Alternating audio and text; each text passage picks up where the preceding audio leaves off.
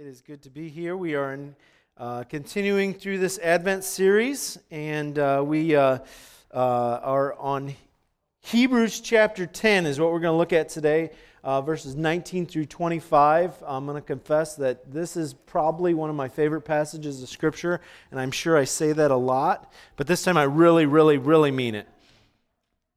Uh, I shared in the prayer time that if I could only have two books of the Bible, I would uh, have Genesis and Hebrews, um, because I think that they are tied together very well and they bring everything from the old and the new together. The one establishes everything and the other brings it all together.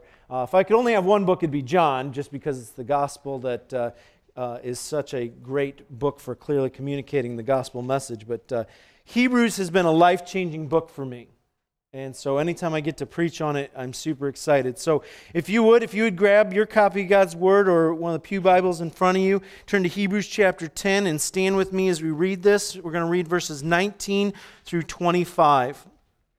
Hebrews chapter 10, starting at verse 19, says, Therefore, brothers, since we have confidence to enter the holy places by the blood of Jesus, by the new and living way that He opened for us. When one suffers, we all suffer. You know what a family is so great about?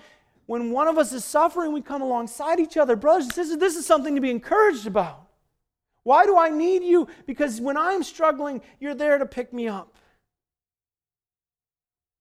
That's a great privilege because of this we can walk alongside each other, that we can help one another, we can pray for one another, we can love one another. We are called to love over and over again. Love one another. Love covers over a multitude of sins. So, what does all this mean? How do we take all of this, bring it together, put it in a nice package and a bow on it? Since he has come, we are waiting. A number of years ago, I was having some pain in my side. It was about Christmas time. And I went to bed and I was I couldn't sleep. It's about three in the morning, and I'm telling Steph, I was like, man, I don't know what it is. My stomach hurts. And we had, I think, a three-year-old and a one-year-old at the time. So she says, Well, why don't you uh, why don't you go to the hospital? I've never driven myself to the hospital, which is a little awkward. You pull up and you walk in, in the ER, and they're like, What do you need? Uh, I need to, I guess, check myself in. I don't know. I don't know how that works. They take you into a room, and I waited forever in that room. My side is hurting. I think I went there, I got there like three, and I, I don't think I saw anyone until like six. And that time you spend thinking and pondering, and you're, you're praying and you're doing all kinds of things, and hopefully you're not cursing too much. Brothers and sisters, He has come. And we are waiting. And in that time, what are we doing? Hopefully, we're preparing. Hopefully, we're participating. That since He has come, we can draw near to Him. What an incredible privilege. Brothers and sisters, this is not a guilt burden. This is a privilege that we can go to Him. And if you haven't been, and if you're saying, I have neglected this area in my life, good news. You can come to Him and He will draw near to you without holding it over you. He'll not sit there and say, Well, it's about time you came. He'll say, Welcome, my child. Come, I've been waiting for you to come. Draw near to Him. And the more intimate you get with Him, the more precious it becomes.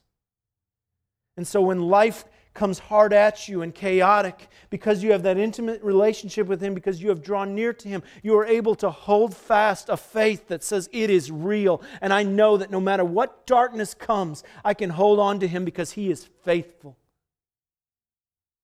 And He will not let me go. And what a, a, a, a paradox it is when we think about it. Because we talk about holding fast to Christ, and the reality is, we don't hold on to him, he holds on to us. And he is holding on to us with all of his might. In fact, Jesus says that anyone whom the Father has given to me, I hold, and they will not escape. And as we do that, and as we walk and we wait in this time, we are here together. And we are to encourage and build and work with each other in a dark time. My prayer is that as we consider that, my prayer is that our hearts would be dramatically transformed to consider Him who calls us to draw near to Him, that our hearts would be dramatically transformed with an understanding that we can hold on to a truth that is so real that it will never let us down, that even if I am faithless, He is faithful and He will never let me go, and that when I can hold on to a truth that says that we are walking all of this together, and your sufferings are my sufferings, and your praises are my praises, and our rejoicing is together and we can be a family. Walks till the day draws near. May that be our heart and our prayer.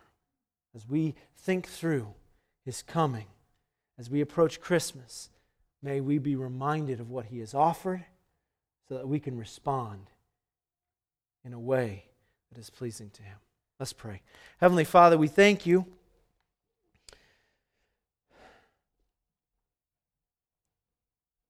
We thank you that you are so good. And Father, we thank you that it is not because of us and what we do that you are pleased, but because of Jesus Christ, your Son.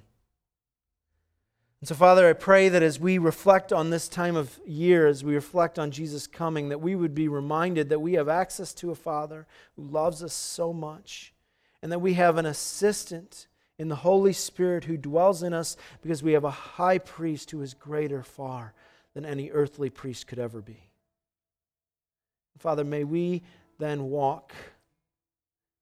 Let us do as the writer of Hebrews proclaims, that we might grow in our faith, in our hope, in our understanding, that we might mature into the body of Christ, that we might be believers who love you and trust that what you say is true.